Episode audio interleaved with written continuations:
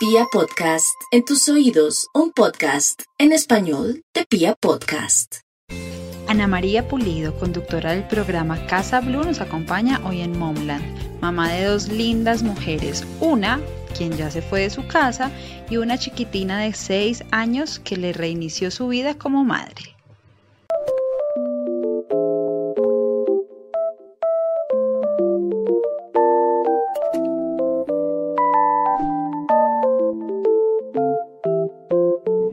Bienvenida a Momland.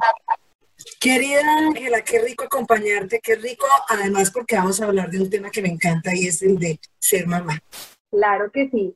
Bueno, Ana María, eres mamá. Quiero que nos cuentes un poco esta experiencia, esa primera vez que te enteraste que ibas a ser mamá. ¿Siempre habías soñado con esto? Pues es muy curioso porque mi caso es particular. Yo creo que los hijos no se llevan tanta diferencia. Yo tengo a Victoria que tiene 24 años y tengo a Sofía que en octubre cumple 6 años. O sea que Oh, la por diferencia es casi que volví, no, volví a empezar y ya se me había olvidado muchas cosas de ser mamá. Entonces digamos que las- los dos embarazos han sido buscados. La primera estaba muy chiquita, que es Victoria. Y te digo la verdad, eh, cuando uno está tan joven como que no entiende el tema de la mamá y se lo goza igual, pero hoy, hoy, a mi edad, me disfruto mucho a Sofía, porque pues ya uno está más tranquilo, es distinto, pero estoy aprendiendo otra vez, ya se me olvidó todo lo que, el curso que hice con Victoria, ya se me olvidó por completo. Cuéntanos más de, de este proceso, porque claro, no es normal que me lleven tantos años. Cuando quedaste embarazada de Victoria, ¿cómo fue esa primera reacción? No, pues feliz, de Victoria feliz, porque estaba eh, casada, era mi, pues, mi primer matrimonio y esperaba eh, tener una niña y efectivamente fue niña. Y digamos que ahí como era muy joven tuve la ayuda de mi mamá con todo el tema de los consejos, aunque uno cree que se las sabe todas, pero pues los niños no vienen con manual, está claro. Y entre más te digan qué hacer, pues tú quieres como hacer las cosas, ¿cierto? De, de manera muy, muy personal y que no se meta ni la suegra ni la mamá pero al final del día te sirve. A mí, debo confesarte algo, me encantan los niños grandes. Ay, yo sé que a las mamás les mata el bebé y, todos los pasos, pero yo, yo soy feliz cuando ya pueden ser un poco más independientes porque sufro que el cólico, que si se duermen y no se despiertan cuando son bebés, esa, esa enfermedad que del sueño y se mueren, que si no comen, que si llora y entonces uno no sabe que le duele. Entonces, a mí me va muy mal por la angustia que siento con los bebés porque, porque es como interpretar y adivinar. Me acuerdo mucho que Victoria eh, le daba como el síndrome de la tarde. Entonces había que cantarle, bailarle y cuando empezaba a oscurecer, esta muchachita se ponía insoportable y lloraba. Entonces yo decía, ¿será que tiene frío? Se le cambiaban el pañal, no le está orinada, no se supo. ¿Será que tiene hambre de, embutar el tetero? Y, todo eso que pasa con los bebés me genera una angustia horrible. Entonces, a mí me, me me gozo profundamente los hijos grandes.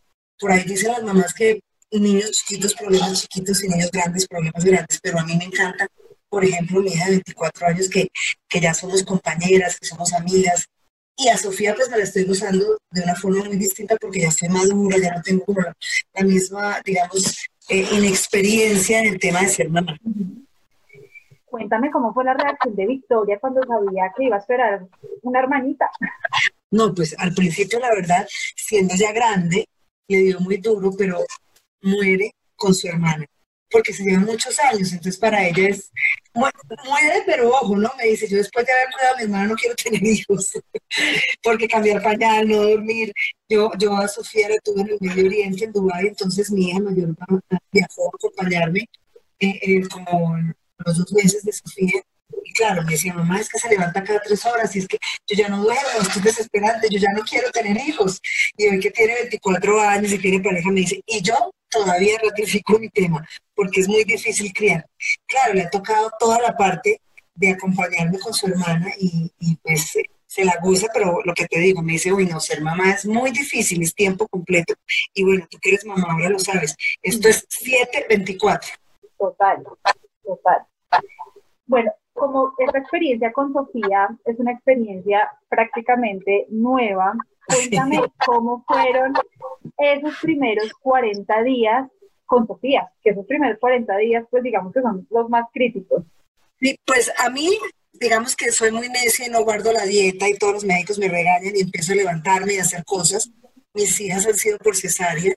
Eh, con Sofía fue difícil el la lactancia, no alcancé a darle más de dos meses porque eh, tenía problemas y no me salía leche, entonces digamos que esos primeros 40 días fueron muy difíciles. Eh, pero Sofía fue más tranquila, no, no, a, diferencia de Victoria, no lloraba en las tardes, no se sentía.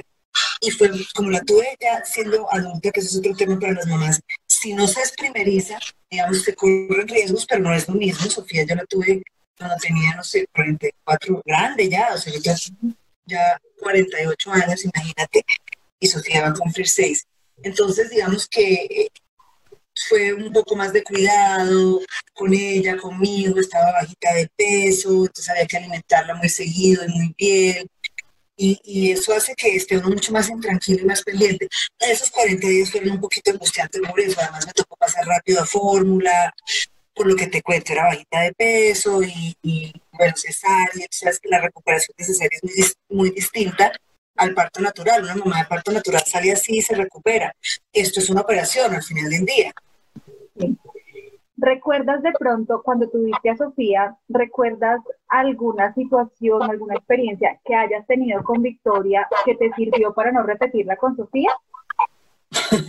No, la verdad no, es que para mí ha sido una experiencia muy distinta y la verdad, en esta, en esta segunda hija soy una malcriadora, es decir, por ejemplo, el tema de pasarse a la cama de ponernos a dormir solos, ella duerme conmigo, va a cumplir seis años. Y el otro día me leí un artículo que los japoneses duermen con los hijos hasta los nueve años. Y hay gente que dice que es malísimo. Y yo lo que pienso es que es buenísimo.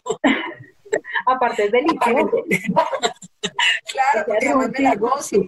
Pero, pero yo pienso que uno, uno tiene que ir como relajándose un poco y viendo, porque cada niño es un mundo, cada niño es distinto. Victoria es una niña tranquila y suave, Sofía es una niña un poco más acelerada, eh, es mucho más inquieta, entonces, pues es, es, distinto. Sofía, yo siento que, y uno debe, debe, de la manera más honesta, conocer a sus hijos. Yo sé que Sofía va a ser más de, no sé, como de arte y de pintar y de bailar, tranquila, estudiosa. Entonces, con Sofía la cosa es otro reto. Claro que sí. Bueno, hablemos un poco de. Eh, ¿Te, dio duro o fue tanto complicado el tema de la crianza en la adolescencia eh, de Victoria? Mira, te lo juro que mis amigas que me, que me, que, que me oigan en esta entrevista, que me vean, van a decir, es que he sido la mamá más afortunada. Victoria fue la niña más juiciosa. Yo no sé lo que es una adolescencia. Creo que la voy a saber con Sofía, porque te digo, es, es, es remoto, es muy distinta. Pero Victoria a ni de chiquita, ni de adolescente, ni de adolescente, ni de adulta me ha dado problemas. Ha sido una niña de verdad buena, generosa, tranquila. A ojo, pienso, pero vuelvo y te digo, cada niño es un mundo, que el deporte es, es, clave. Entonces, Victoria pasó por eh, eh, básquetbol, por gimnasia olímpica, al final se decidió por los caballos y es equitadora de salto de profesión. Y eso de alguna forma los, los, va llevando por un camino muy distinto, digamos en el tema de la adolescencia, cuando empiezan a salir y las rumbas y a trasnochar, pues ella se levantaba con la ilusión de ir a montar. Entonces eso hace que, que uno tenga como los hijos en, en, otro, en otro ambiente y, y, a mí me dio mucha tranquilidad, pero igual es lo que te digo, Victoria fue una niña muy, muy tranquila y sigue siendo. Sofía es un poco más alborotada. ¿Cómo haces? Eh, de pronto, no sé, lo digo porque yo como hermana lo viví, cuando llegan hermanitos a nuestra vida, sentimos como ese desplazamiento, sentimos que se le presta más atención por obvias razones al bebé.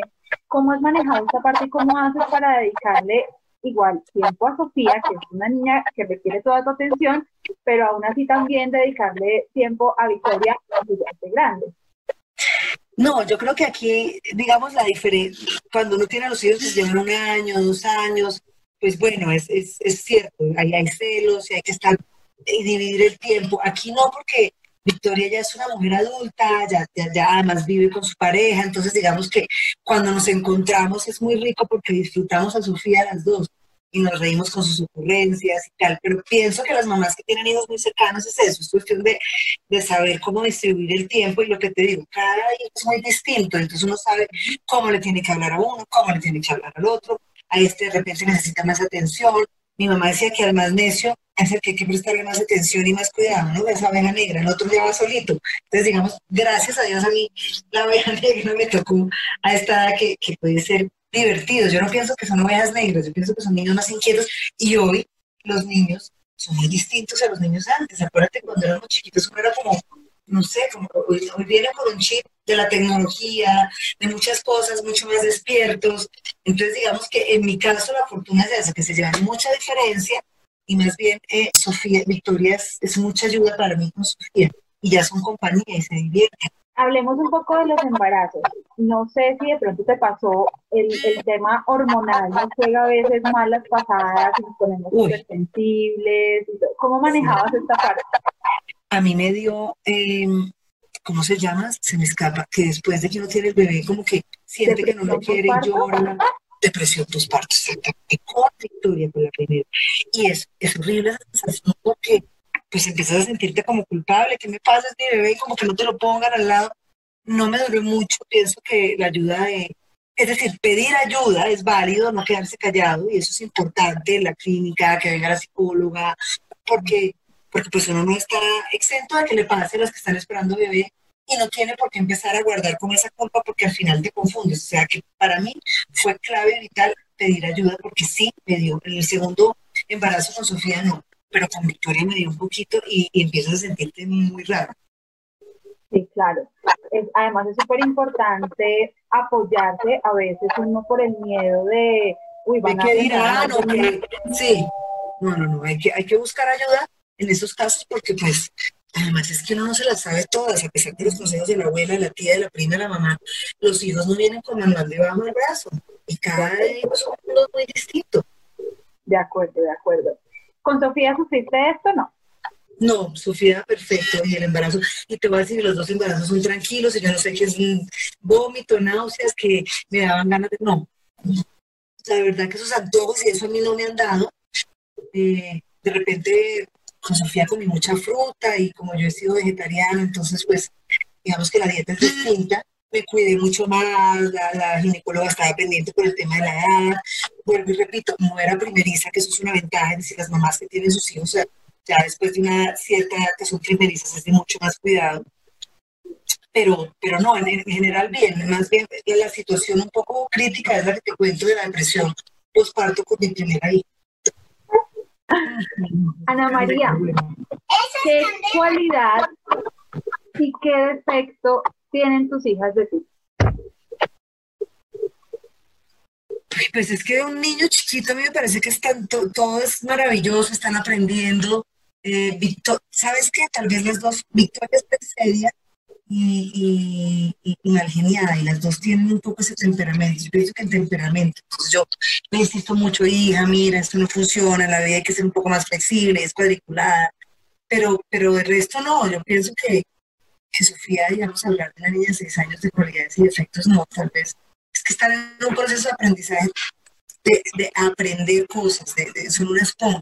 Victoria ya, porque es una mujer hecha y derecha de 24 años, yo podría decirte que que es mal geniada y seria a veces, pero Sofía no, siento que Sofía todavía ve uno un poco el matiz de su personalidad y se reflejan cositas, pero todavía falta para ver qué, cuáles son esos defectos a trabajar. Sí, claro. En cuanto a las crianzas, digamos que pues a Victoria el tema de la crianza fue hace ya más de 20 años. ¿Cuáles sí. han sido como esas diferencias? O sea, ¿qué, ¿cómo crees que ha cambiado el tema de la crianza cuando criaste a Victoria y ahorita que estás en ese proceso con Sofía?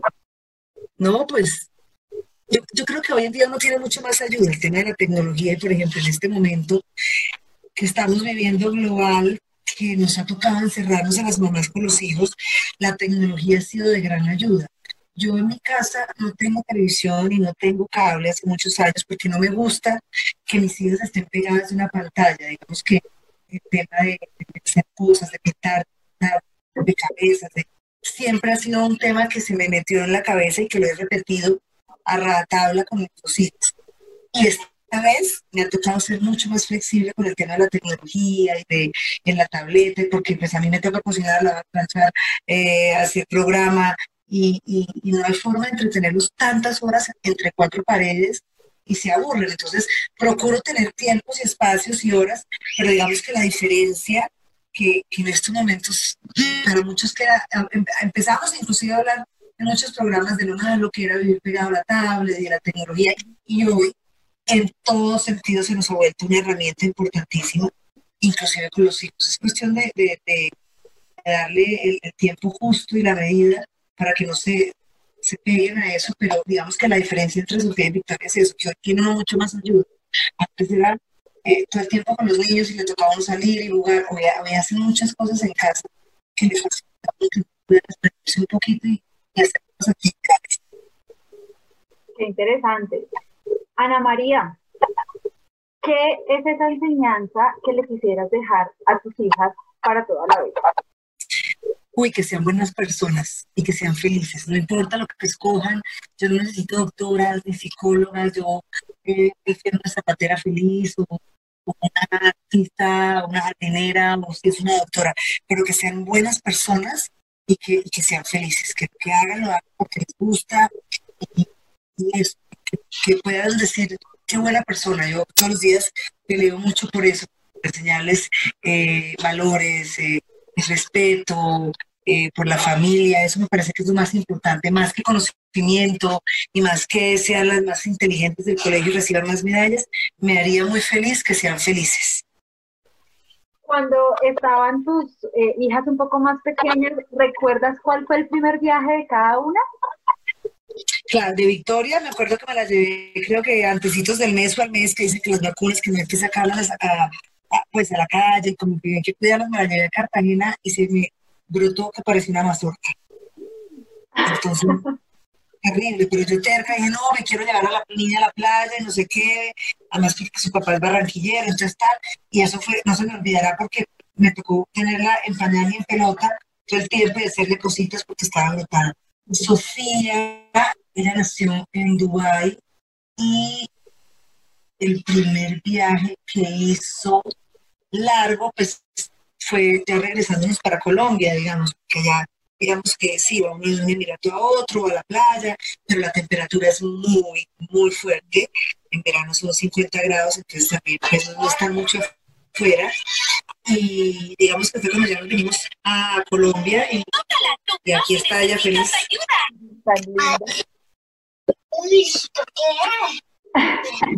Ana María, tú creo que eres un claro ejemplo de que las mujeres, aún siendo mamás, no se nos acaba la vida y seguimos haciendo nuestras cosas, trabajando, el tema de la casa.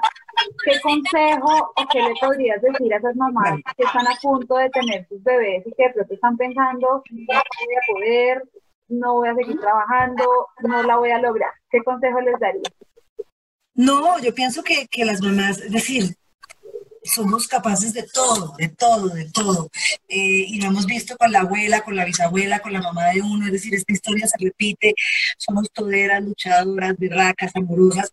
Por eso creo que Dios nos dio a nosotros el, el poder de ser quienes eh, tenemos hijos y, y, que pues no se pueden olvidar tampoco de, de, de la parte propia, de, no sé, la profesión, de lo que quieran hacer, porque los hijos al final del día se van, los hijos son prestados por un rato eh, y, y, nos dan esa fortuna de tenerlos, de educarlos y siempre van a estar ahí, pero se van a ir de la casa. Y si tienen pareja, pues hay que trabajar también con la pareja, eh, no descuidarla, porque muchas mamás dicen, no, yo me engordé, me descuidé, mi marido ya me Yo pienso que hay que darle a todas las cositas el tiempo y el espacio preciso, pero se puede, se puede, eh, y la recompensa es, mucha alegría. ¿Te dio muy duro cuando Victoria decidió irse de la casa? No, todo el mundo. Esto fue además antesitos de la pandemia y todo el mundo me preguntaba, Ana, ¿no? No, a mí me parece que por eso te digo, tienen que volar en algún, son prestados por un rato. Y en algún momento tienen que irse y buscar su independencia. Y, y eso hace parte de la vida. Entonces ya nos hablamos por las mañanas, eh, yo soy muy, yo soy una mamá lo que pueden decir los hijos brava. Entonces yo me digo, me vas a llamar todas las mañanas para saber que te levantaste, nos llamas a ti, a mí, a tu hermana, que estás bien, entonces eso lo hace, tenemos como esa rutina, pero, pero me gusta que tengan esa independencia y que, que pues, hagan su vida, ¿no? Ya para terminar, Ana María, con este nuevo proceso Sofía, ¿cuál es ese elemento que para ti fue súper útil durante esos primeros meses de vida de Sofía? Mm, no, yo pienso que el acompañamiento, a pesar de que mi mamá estaba lejos, para mí, mi mamá ha sido fundamental en mi vida. Entonces, como esos consejos que me dan, y como nació al otro lado del charco, al otro lado del mundo, allá acostumbran a, llamar, no, no, no, es una partera, pero sí, yo estuve en la India, una India de la India que iba y después a su era como un tabaquito, así que queda así, sí. la bañaba, le echaba aceite, y eso fue gran ayuda. Porque te repito, Sofía vino a una edad adulta y, hay que tener más cuidado y fuerte, como ella dijo, y, y ella me, me ayudó mucho a, pasar con esos 40 días, acompañarnos, a darle consejos. Y bueno, la mamá, creo que la mamá es muy importante en todos los eh, momentos de la vida de mi mamá, pues siempre ha sido una gran consejera y una gran mamá. Ana María, muchísimas gracias por acompañarnos hoy en Momland. No, qué delicia estar acá. Besos a, tu bebé y a todas las mamás y bueno, espero que los consejos y todas las cosas les sirvan. Yo creo que esto es eh, una tarea de día a día y ir aprendiendo despacito. Claro que sí, a ustedes muchas gracias, espero que hayan aprendido muchas cosas. De pronto las mamás que después de mucho tiempo decidieron volver a vivir esta experiencia. Nosotros nos encontramos el próximo jueves, recuerden seguirme en mis redes sociales, en Instagram, arroba y en Facebook, momland, un mundo de experiencias. Chao, chao.